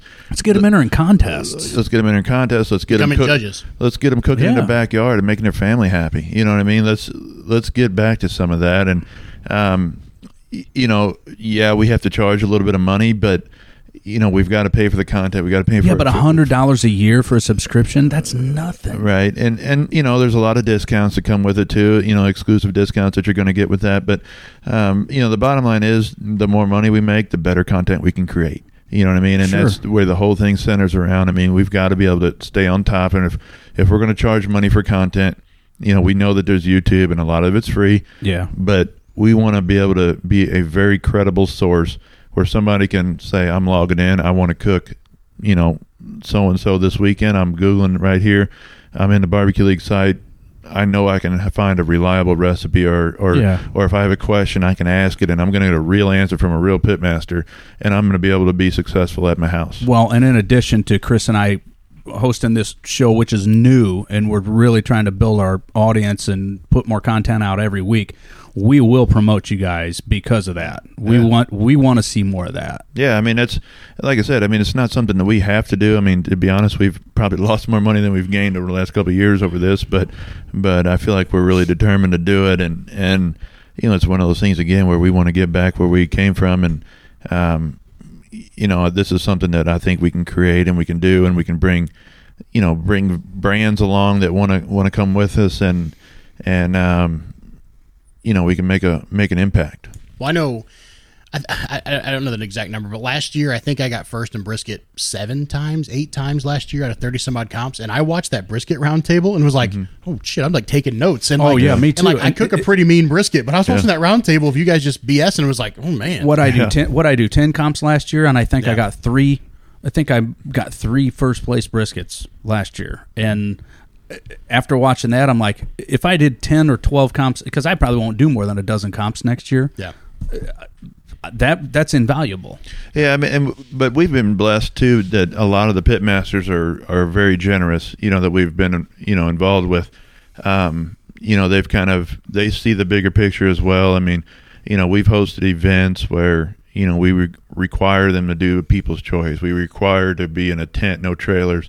You know, putting them outside of their of their normal element, their comfort zone, their comfort zone, and yeah. and but you know, in return, we're giving them a higher payout. We're you know, we're trying to make it worthwhile, and in the big picture, we're trying to grow the sport of barbecue, which hopefully means more contests, more prize money. I mean, and it's suffered the last few years. I mean, it has, and and if we can do something about it, that's what we want to do. But um, you know, it's one of those things that's going to take some sacrifice to do. You talk about the future of barbecue. How cool is it to watch your kids tear it up in kids' queues? It's cool, but man, it's competitive at the house. I mean, it gets it gets crazy. Um, that's a, I'll tell you what, one of the coolest things. Um, our kids are involved in four H and everything, and and Terry, my wife, signed me up to be a, a, a four H instructor. Okay, so well, you grew up on a farm, so yeah. Well, makes sense. It, it was a. It's not a. We're we're doing pigs too, but and you're it, not you're not that busy. So. Th- yeah, I know. This was a grilling uh, class. So uh, last summer I had fifteen or so kids over in my driveway, and, and we're all on you know little Weber grills and, and cooking all kinds of stuff, and and um, I don't know who had more fun, you know, the kids or the parents that were hanging around there too, but. Um, super fun, and, and again, just you know, I love to love to pass it on and get those kids interested in it, man. I mean, all all the parents were commenting that they came home and wanted to wanted to cook dinner and this and that. And I was like, that's, that's cool. cool, you know what I mean? And I wish, you know, I, I wish my daughter would do that, but she she was very short lived in her. Yeah, kids' Q career right down in Murfreesboro. Well, I've got three different personalities. Did she win down there? no, yeah. Well, you remember the yeah. the, the, the, the year that one. the year I she the, the first year that you did it was yeah. I think the year after that I won it was twenty thirteen, and my daughter and what's your oldest daughter's name? Tatum. Yeah, Tatum. They were running around right. playing together yeah. and yeah. doing all kinds of stuff, and yeah, was that was after the the kids' Q, mm-hmm. and my daughter didn't do didn't win anything, and she was all. Butthurt and pissed off about it, and I said, "Hey, listen." I said, sounds like you. I said, "We don't win all the time, so don't." But, well, she's gotten used to it being a gymnast for years, yeah. you know. And yeah. it's they got they have four categories. We have four categories. It's a numbers game, and it's very similar. Yeah. So she kind of I had to explain it to her. I'm like, "Look, this is this is how it works," but. she didn't want anything to do with, with well, barbecue. I mean, that's the ththing. I mean, I, I love Kids Q for several reasons. I mean, it, you know, you, you're teaching them how to win, you're teaching them how to lose, you're teaching them how to compete. Right. You know, and, and hopefully we're teaching them right. Um, and like pay, you know, to pay attention to detail. Details. You know, things like I that. mean, you know, I mean, I've got three daughters and they all three have their own personality. I've got, you know, Tatum, the older oh, one sure. who probably doesn't care unless somebody beats her, and then she's pissed and she wants to get back at him. You know, I've got Taylor who who will do it night and day and, and loves every bit of it, you know, catches on real quick. And then I've got Tinley who doesn't give a crap and just wants to play, play on her phone. Yeah. But but uh, so Taylor, you know, our middle daughter, she won the American Royal Kids Q her very first year. Yeah. Um, and did well her second. I think she got second her second year. You know, so the third year, fourth, whatever it was, you know, Tatum, the older one, and goes, I want to win. You know, she was mad and determined. I looked at her and I said, Tatum, if you want to win, you better practice. Yeah. You know, let's get out there and practice. I'll help you. Practice. And literally, she practiced. Like, she had a determination. Like, I, you know what I mean? And I, and she goes up to American Royal and wins first place. That's great. And I was like, God dang it, man. Thank, you know what I mean? It, it was good for her because I knew she wanted to, but, you know, and she put the time in. But, you know, just teaching them that kind of stuff. I mean, I don't see, you know, there's other things you can do, obviously, with sports and stuff like that. But at, at the end of the day, I mean, you know, last year was a great example. Gavin from Lucky Q, Lucky's Q, uh, from Iowa, one of their good little buddies that they run around with all the time. He won the Kids Q, you know, and Tatum, Taylor, you know, Molly Leininger, all these guys that are like us, competitive against each other. My kid could give a shit. Yeah, but they were so happy for him. I mean, it was like they were the first ones up there to, to congratulate him. I'm like, yeah. You know, that's cool. You I tried I mean? to get her involved in it, but she's more she's more happy about going out and doing gymnastics yeah. and all of that and mm-hmm. sports. And she, I mean, I'm like, hey, do, do you want to do Kids Q again in Murfreesboro this year? She's like, nah. Yeah. She could give a shit. Yeah, Tim, tell the story about Mark Twain last year when they made the twenty-fifth team. Yeah. Um, where we at? Mark Twain. Are we on funny stories now? We always can be. Mm, can be, but we this, can do this funny is a good stories. story. I got a couple. So that, what do we have, like twenty-three teams? I don't remember. I remember twenty-two. They had to make we were twenty. Trying to scrounge up a bunch of teams to make a qualifier. So, you know, I'm we had a couple spare pieces of meat, and some other some other guys were jumping in there and everything. And so Terry goes to the grocery store and grabs some, you know, some baby back ribs, one one slab, and um, I don't know if he had a an extra pork butt or something. And then I gave him a brisket, um, and an extra brisket flat in my cooler. Gave him that, and then oh, she got some chicken wings. So the girls cooked on a thirty-gallon drum. One, they had they each had a couple of friends. So that was, it was a group of about four or five girls, um, you know, ten, eleven years old age. So they had a thirty-gallon drum that they had brought for Kids Q, and then um, so they cooked their chicken wings. They cooked one butt, and they cooked um, one slab of baby back and a brisket. So they all, I mean, they did one hundred percent of it. Anyway, so they go and, and they're up there at awards, and they get a call, eighth place ribs, you know, and they're all hooting and hollering, and they're looking back at me because they were sitting in front, I was sitting in the back, and, you know, they were kind of talking trash to, to old daddy because they got a call. uh-huh. So um, so they get down to first place ribs, and they call shake and bake. Oh, old daddy had to let them know what happened that time. So I walk up there and give them a big boom, and they were just... Oh, I heard yeah. the story. I wasn't there, but I heard the story of you like pointing at him and oh, like, yeah. just giving it to him, man. It oh, sounds yeah. awesome. Wouldn't let them off easy, but they but, did you know, good, seen, man. They were twelfth out of twenty-five teams. I think you that's guys all right. posted the boxes, and I was like, damn, those girls put and together some good-looking boxes. They did it. I mean, it was unbelievable. It was fun too. I mean, I, you know, they had a blast. So I hate to do this to you. You talked about both of them. No, winning. you don't. No, I don't. You talked about both of them winning at the American Royal. Now you have literally R G C'd every single major that you can R G C, which is impressive that you're so consistent and just always in the mix. You know, the Jack, you were top ten at the Jack like every year you've cooked what's it. A, and what's the difference between R G C and G C at, oh, a, at a major? Nothing. ten, ten fifteen thousand usually. Yeah. Um, it, so it's impressive that, you're, money. that you're always in the mix. But what, what has that kind of done to you to like just be so close over and over and over again and just and just, just be right there? Ah... Uh, It's done it, man. I mean, it's, you know, the I think the best picture um, in, that I've seen, which I think is funny, people probably don't care, but, you know, it was last year at the Jack Daniels when Travis won first place and I was second, and I turned around and just pointed at the, the stupid sl- slogan I've got on back of my shirts all the time that says, if you ain't first, you're last. So, I mean, that's been, uh, that's been it, man. I mean, I'm, uh, y- you know, I've done well, I've done, y- you know, but there's always that, that, uh, bucket list item of trying to be a world champion like you. Jeez. That, um, I slot my way into well, one. I'm in a you room. Didn't write that down. I got reserved when you got to your world champion too. That's another one. I didn't it's write there. it down. Um, it's, it, I thought it was there. Oh, I did put it down. It's okay. There. So, hey, tell me the story about your R G C at the Royal with no calls. Yeah, the, I got R G C stories. Um, so we're sitting up there days, at the, speed, the Speedway. Um, I think this was the first year at the Speedway um, in the bleachers. So it, everyone was pretty spread out. It was, you know, it was an okay award ceremony. It wasn't a lot of hype going on with it because we were, you know, in a big place. But, you know, I'm sitting there and, you know, we get down to, you know, overall and I have no calls, and I'm sitting next to Brad, who has, I think, three calls. Three, three calls. You know, Big Papa's sitting one over, and I think he's got two calls or so. Um, you know, and Sterling, being the gracious um, feller he is, looks over and says, "Hey, Tim, did you get any calls?" I said, "Well, my mom called to see how we did today." And he's like, "Oh, boy," you know, and and I'm just – you know, at that point I was already like, okay, on to the next day, on to the next day, on to the next day. You know what I mean? And and they get down to R G C overall, and I'm like, this is going to be Brad or, or um, you know, nine one three. We knew we were yeah. in a hunt. So I'm like, uh, you know, okay, Brad. I'm like giving him, uh, you know, good pat on the back, getting ready to get him up there. And and they call shake and bake. And I looked at Brad, he looked at me, and we both thought it was wrong. And, and um, you know, I was thought somebody you know, kited your name. I was, yeah, I was, and I was, I was damn near taking a nap. It was getting so boring, you know what I mean? But you know, I, and I walked by Sterling, and you know, I had to say, "Excuse me, can I please get out here in the hallway here?" You know, but uh, did you no, say, did you was, say, "Hey, Sterling, that was a call"? Yeah, I think I got one. Ring, ring, ring.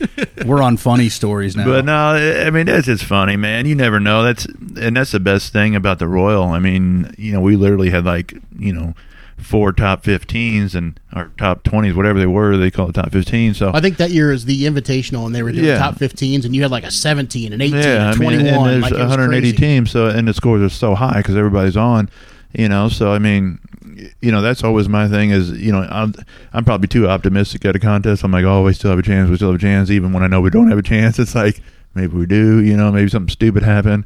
But my no, best. It was just crazy. I mean, it's just, you know, and that, you know, normally I wouldn't have got that excited about an R G C, but w- with no calls and not expecting it, I was like, well, it just made my day a little bit better. That reminds me, we had Matt Walker on a few weeks ago, and he was talking about like when things don't go your way, you still have to like par the course, right. And that's exactly it. Like yeah. you, you had no hole in ones, but you just you just parred the course. Yeah, I mean that's a lot. There's a lot to that. I mean, uh, you know, you you could break that down as far as you wanted to, like between category, you know, between a doubleheader, between the season. I mean, you could break that down a lot of ways, but it's just um, you know, just being consistent and and you know again. mentally strong and staying staying focused on what you're doing and try to try to keep your head in the game. I think that that reminds me of a story of when I boatwrighted Boatwright at the uh at the Royal Invitational. Oof. We got like seventeenth overall, and we had no calls, and I think he may have had a call and didn't make the top twenty or something. I think that was the same might have been the same year. It could have been. No, I think that was the year. It before. was the same year. After, it was it was the same year. It was like two thousand fifteen or something. Yours mm-hmm. when you were seventeenth was the year before he R G C'd. Was it? Because I didn't cook it the year you did, and then I did when. Tim oh, okay. Was there. The the year that I R G C'd, he got he got first in brisket that year on the second day, not at the Invitational. Well, Boatwright, Boatwright that was the me. last year. That was the last year at. The Stockyards. Boatwright boated me last year at Cape when you you had you left. Yes, he did. He had three calls and I had four calls. Yeah. They called me R G C. I oh, just at looked, Cape. I uh-huh. just looked over at him like yeah. I got, that was I got that was when I, yeah that was yeah. when I got hosed. That was when I got first in brisket, second in pork, ninth or sev- sixth in ribs, and thirty something in chicken. It's always well, hosed cook, when cook you get boat riding. Oh, it is. Cook yeah. better chicken, Rob. I I'm, I am now. Yeah, that's so answer. I got some funny. Uh, I, I got a few funny Tim stories, and oh, you geez. might. No, these are these aren't. They're not embarrassing stories. They're just funny. Um, Most of them are embarrassing. One was uh, one was one kind of piggybacks on, you know, our question earlier about how you feel when uh, people win with the Gateway drums and with Blues Hog and stuff. And it was the year that it was the last year that Black Iron was really hitting it hard, and we did twenty some odd, twenty-seven or twenty-eight contests. And we smashed everybody like ridiculously in Lincoln. And then the next day went down to Saint Jacob, and we were so drunk that everybody thought we were going to lose. And Chris said, I, I know Rob better than that. They're like, man, he can't even stand. They're going to get hosed. I said, you don't know Rob. You're right. And we ended up like third overall that day, which yeah. we were fine with. Mm-hmm. But I remember that morning or th- that afternoon um, getting a text from you. And all it said was, I see you. I see you. And that was it. And then there was like a couple eyeballs after it, like a little eyeball emoji. It was hilarious. Then the second one, the second funny story was last year uh, when I... Um, so I got to tell this short, long story short, I took my drums, my gateways, to a guy who was going to bead blast them and powder coat them, and he did it. Mm-hmm. But when he did, this dickhead didn't put the lids on it when he when he powder coated it, and he powder coated the insides of them too, mm-hmm. about a quarter or a third of the way down. So I'm like, and that was like two days before Washington last year, which was my first comp last year. So I called him, and I'm like, hey man, I'm in trouble. I need new drums.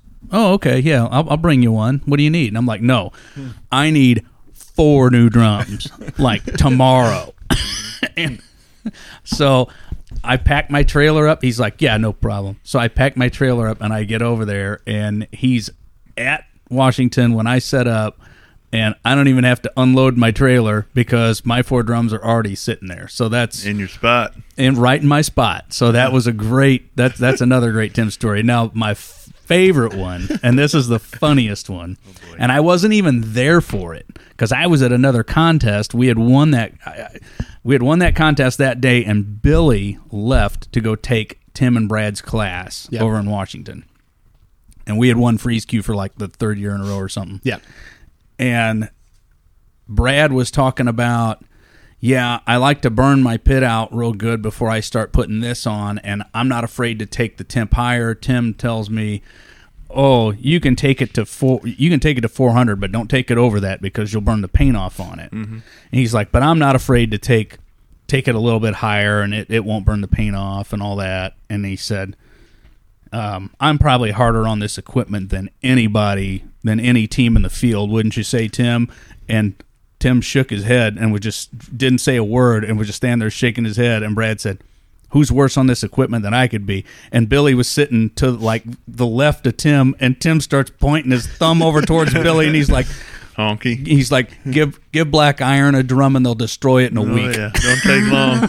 So I was I was down at uh, Smokin' with Smithfield. Hey, look at my drums. You, you should see my drums now that you sold me last year. Within two weeks, oh, they, they look murder, awful. murdered. I so Rob, we're, we're down there at Smokin' with Smithfield, and he brought drums for, was it Bunch of Swines? Was that who borrowed drums from yeah. you down there? Mm-hmm. So he bought drums for a Bunch of Swines, and they got knocked out the second day. So the third day, I walk over, and I'm like, Tim, are you cooking on different pits? And he's like, well, I brought some for a Bunch of Swines. I'm like, why'd you switch? And he goes, well, there's a lot cleaner than mine. So, so instead of cleaning his drums, he just used theirs. Swaparoo. Hey, perfect. Yeah, hell yeah. Well, since, I've, since the uh, the since the secret Sam sauce came out, it's mm-hmm. pretty easy to clean a drum nowadays. Oh, yeah. It's easy. You just got to do it, which still sucks. Oh yeah, it, it sucks, sucks cleaning any pit, but yeah, man, we've this is the longest show. Should we wrap this thing up? I don't know, man. Do we have anything else to do? I mean, we got a few more. Tim, you good for time? I'm good. All right, man. Well, then I want to know your biggest fail story. Oh, my God. The worst. The worst shake and bake story. Oof. Or the worst Tim Shear story. Either way. No, the worst shake and bake story. Oof. Worst competition. God, how bad, how do, how bad do I want to go? How bad was it? I don't want to tell that one. That was too bad. He's trying to gauge how bad this story is. Mm. All of you out no. there in podcast land, not doing in that barbecue one. Podcast land, this is a good one. This is the longest we've gone. I'm not doing that either. I'm not doing that one. Can I take a Can I take a pass? You want to take a mulligan on this one? Yeah, you can take a mulligan. I better on not. That's just going to get me in. Re- re- get you in relive trouble. the trouble that I was All in. All right, I'll ask, I'll ask you an easier question. Okay, okay. When you look back over the years and when you started, and who was the you know who's who was your guy, your go-to guy, your mentor throughout this whole thing? Who was who would be your barbecue idol? Oh man. I think I have a combo of a lot of different, couple of different people. Sure, you know what I mean. Uh, like I told you earlier, you know, square one was Brinker there in my hometown. You know, and he was just e- easy to access. Was always helpful. Um, stopped by a lot. You know, talked a lot. Um, y- you know, then once I got into cans was was Spurge. You know, learning from Spurge. You mm-hmm. know what I mean, and and just you know, he didn't always teach me a lot, but I was I was looking. You know what I mean. Right. I, I was I was interested, and he didn't really know me that well, and.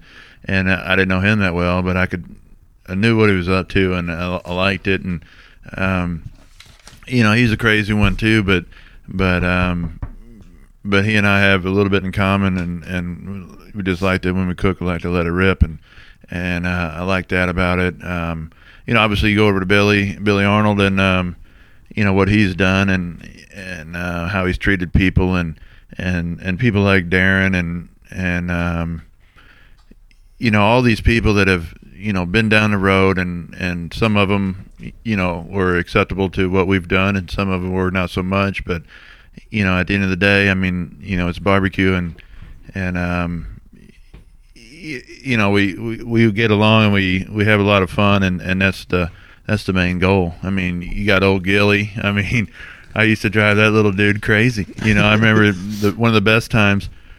Up at um, Columbia, Missouri, I was parked next to him, you know, and, and yeah. I had my music blaring, and, and he'll still come over and, you know, do the hotel motel dance. And, and you know, he's like, he comes over and goes, Uncle, okay, Uncle, turn yeah, turn, turn the radio. Turn that shit down. I, yeah, I look at him and go, all right, I'll change the station, you know, and back at it, you know, just trying to, you know. I still have a ritual. As, as much as he was annoying me, or as I was annoying him, he was annoying me with his pink shorts. So, you know, he can't really talk. Yeah, but when you're wearing pink shorts and you're GCing well, every G- comp you do he, when you only do three a year anymore. And he G C'd that one, and I R G C'd, and, and that's the way it ended up. But I always, I always loved your choice in music because there's like oh, it, you're very, you're very agnostic. You play everything. We were, we were it's versatile down in New Orleans. You were playing um, it was an E forty song that was on. It was blaring. Oh, love E forty. And my dad's like, my dad's like, what's this shit? And I go, nope, nope.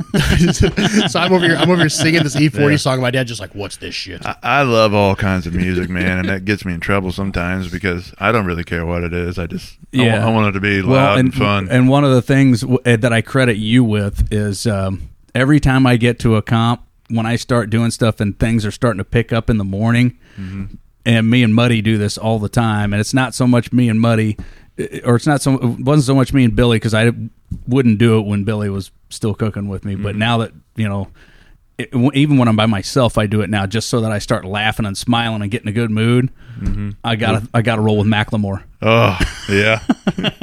Slop meat. It's because you're a cold-ass honky. That's yeah, right. You are. That's hard to beat, especially when you are a cold-ass honky. Ah, oh, that's great. So, yeah. um, I mean, we're, we're getting along in this thing, but there's so much to go over still. I, I, I feel like there is. Um, we talked about Blues Hog earlier. What's new coming down the pipe, man? I know that there's the new sauce, which I was going to call you earlier and...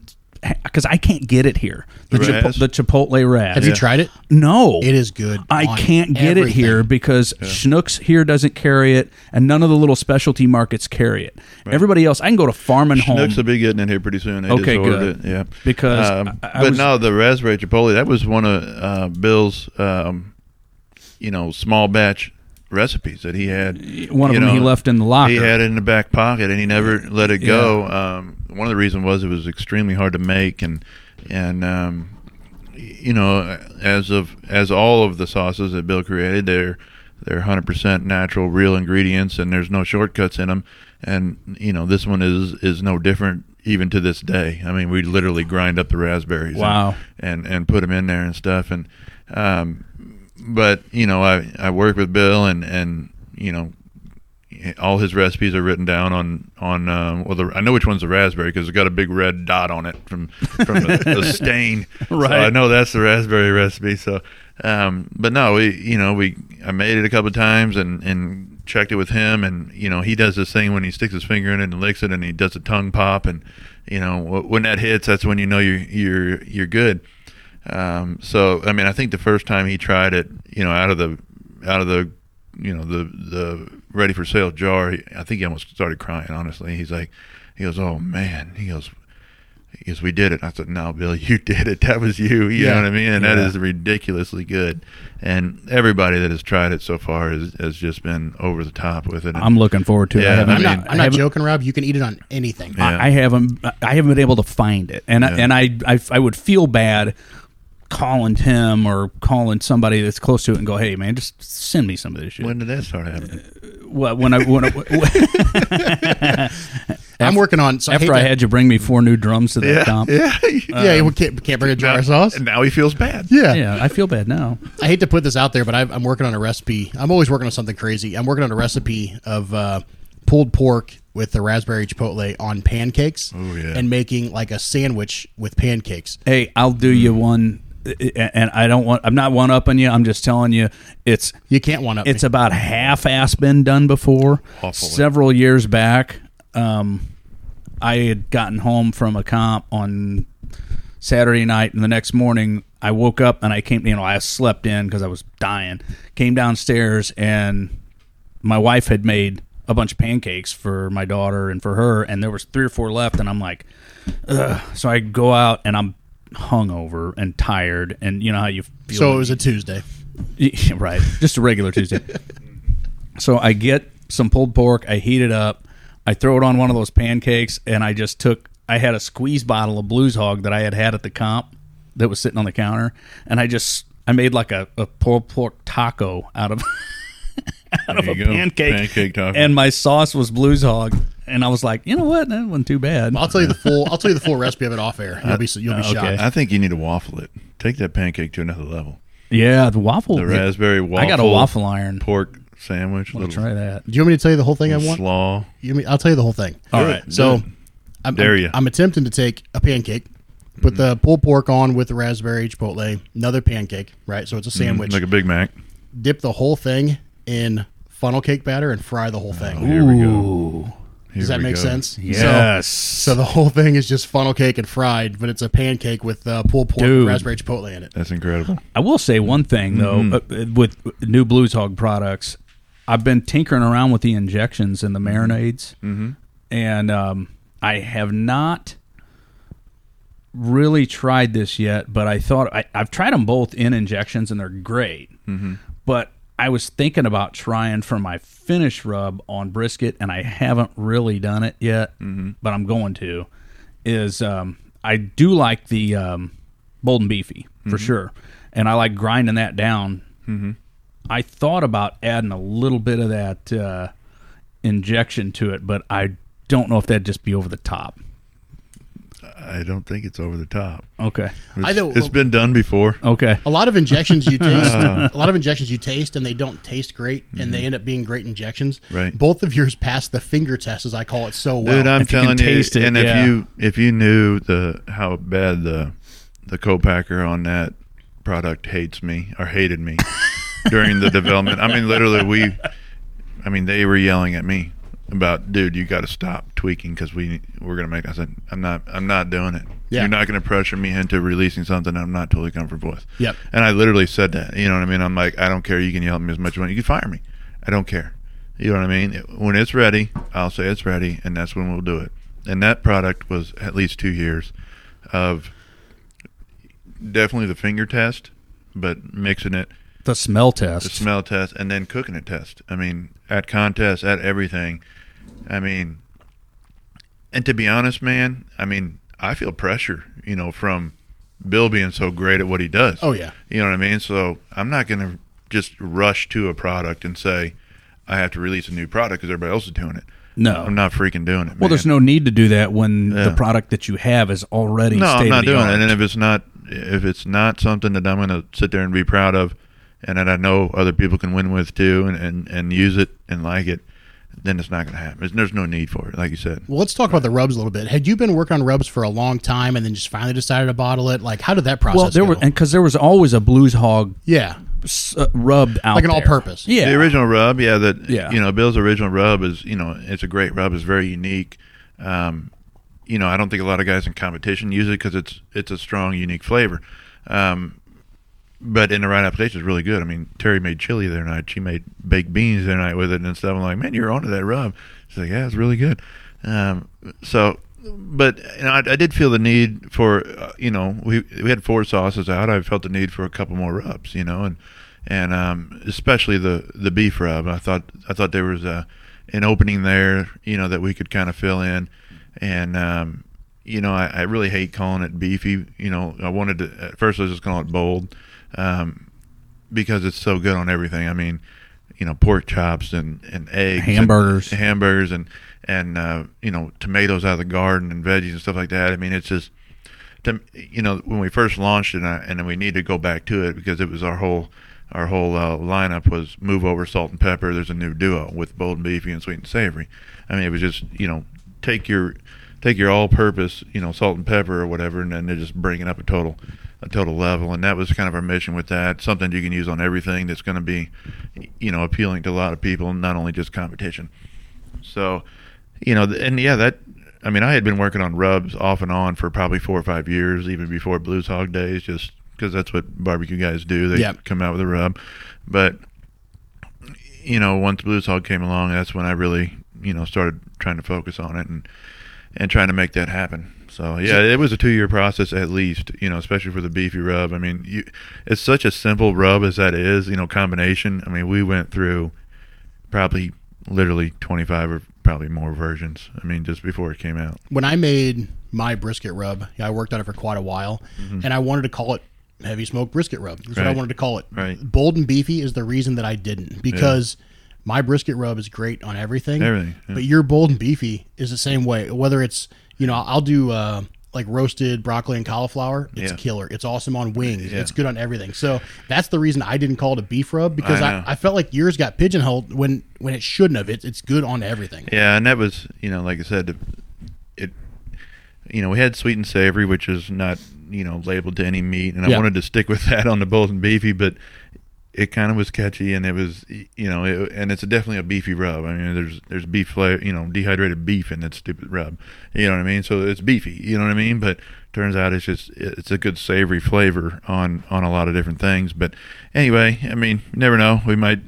I mean, I we we had the jar and everything with just bold on it. You know what I mean? I'm like, well, and well, probably should, but it's definitely catchier. But I, I, I yeah. it's funny. It, it rubs good on. If it's a good rub, it's a good rub. Right. I've had people ask me, like, hey, what's a great finish rub for chicken? And I've told them, grind up my black my black label and bold and beefy and put right. it on chicken. They're like, you, oh, well, like, and, it's, like and it's not just good on that. Well, they're I like, mean, you know, that's two beef rubs, right? And I'm like, right. yeah, it's awesome on yeah. chicken. I mean, that's my go-to right now. And, you know, everybody looks at, people look at the black label and think beef or brisket. And they look at bold and beefy and they think the same thing.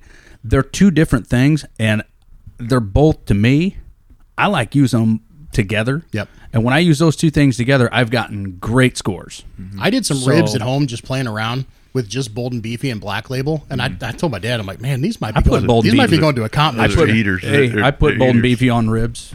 Yeah. yeah. Well, they're eaters, and and I've been doing that too at home. You know, you cook a, a pork steak with just bold and beefy, and it's just like old school. You know, when you used to run salt and pepper at home. And doctor up the Mall's yeah, barbecue put sauce. The, put the beer and the brown sugar in the Mall's. That's I mean, right. What's the first thing you do when you when you open up a jar of Mall's? You fix it. You know? yeah, a teaspoon of garlic, yeah, doctor it up. Yeah, you complete the recipe. But, uh, no, man, I mean, that's a, when it goes back to the same thing. I mean, you know, even on chicken. I mean, I use it on chicken. I use...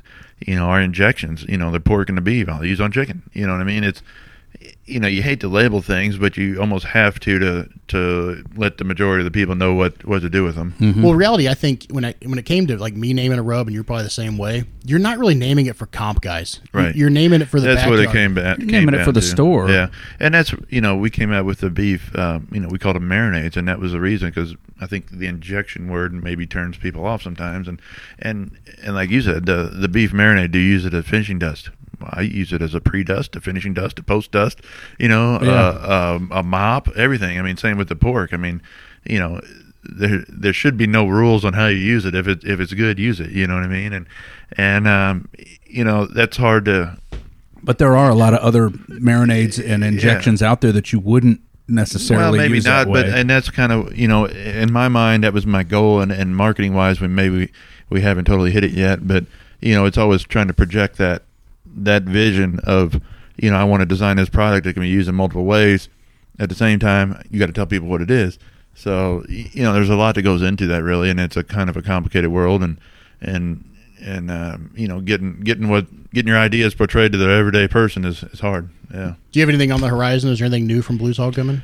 Yeah, man. We've got, um, we've got, um, you know, we've had the lump charcoal out for a couple of years. We've got some briquettes and some and some um, hog logs. I don't know if you guys have seen the, no. the little charcoal logs that have a hole in the middle and they burn really hot. What are they, starters um, or? No, they're, it's actually um, a charcoal briquette that's formed into a log with a hole in the middle. So whenever you want to crank up the heat real hot for a steak or something like that, oh. you can use them. It's, it's a pretty cool. cool product. Is it good for a stick um, burner or P K or everything? Something? Yeah, it's good for um, uh, Matt Walker from Boomerang has used them a lot, you know, so he uses them in a stick burner because he gets better heat out of it. Shameless um, plug. Yeah. So anyway. Um, I heard he's, I heard he's pretty good. We've got that going on. Um, we've got, um, let's get him on the show sometime. We've got a, a, a wing sauce. We've kind of been putting in our back pocket for a while, um, just kind of waiting and, and perfecting. Um, we've got a squeeze bottle coming out. I'll just spill those beans, you know, Ooh. That, uh, custom made old school, uh, restaurant looking squeeze bottle coming nice. Out pretty soon. I think it's, you know, obviously we're not going to replace the jar cause that's what, what we, what we have been and what we are, but, Um, just a lot a, of us don't buy the jars. A little either. Bit bigger. Buy the jugs. Yeah, well, I mean, a little bit bigger, a little more handier. Um, you know, a little more convenience involved with that. Um, you know, so that's that's kind of exciting. Um, man, I don't even know what else we have. Um, we're planning on having a fire event, live fire cooking event at, at our headquarters in, on June thirteenth. Um, a doubleheader S C A st- steak cook-off oh, along nice. with uh, along with a celebrity pit. Um, Celebrity Pitmaster Rib Challenge. So ten, um, ten Pitmasters, uh, Big Mo, um, Johnny Trigg, Malcolm Reed, uh, Mark Lambert. Um, I'm missing a bunch of people. Joe Pierce, Slaps, Brad from Getting Basted. Um, I thought you said celebrities. Mega, yeah, I know. Uh, well, those are hard to get, man. You gotta, you gotta fill the blanks. Uh, Megan from uh, Megan and Jason Day from Burnt Finger. Oh yeah. Um, uh, Sugar Fire. Hopefully it can come. Um, but so so ten teams there doing um, doing a open air rib cook off. You know, all this stuff is built for for um, spectators and and kind of getting an inside scoop on what goes on. And, and we'll be filming everything for the Barbecue League website too. So um, I, I'm not so sure, certain that's going to happen in, in June, but hopefully it does. If not, we'll postpone it to a different date. Great, yeah, Rob, what a show! Awesome, man. I tell you what, this is probably this is the longest show we've done. Yeah, I got to so pee. Tim, Tim, Tim wrote or uh, Rob Rob wrote a note that said longest show by far, and I replied, "Who cares? Who cares?" And I said, "Let's keep going." Yeah, yeah. No, it's always fun, man. If we can talk barbecue and have fun doing it, why not? You know, no doubt, who gives man. a shit how long it is? It doesn't matter. People can turn it off if they want. Yeah, that's the thing. Um, if they don't like it, they can they can leave. I was watching. I was watching some Dave Chappelle last night, and that's what he was saying. He's like, "If you don't like it, there's the door." What else you gonna do right now? Well, yeah, right now especially. Yeah. Well, Tim, so. I appreciate you coming on. Uh, we appreciate you coming on, and I guess yeah. we'll uh, wrap this thing up so you can actually go use the restroom. Yeah, no, that's cool. I appreciate you guys having the show. I mean, that's uh, really cool to, you know, talk about barbecue and spread the love. Thanks just, a lot, Tim, man. Kinda, we appreciate you. Yeah, we just felt on, there man. was a space to just get Pitmasters on and B S, and so and that's hang out. Yeah. All right, like thanks, it. Tim. All right, guys, we'll see you all next week on All That for Six Pieces Barbecue Show. Good night, everybody. See you guys.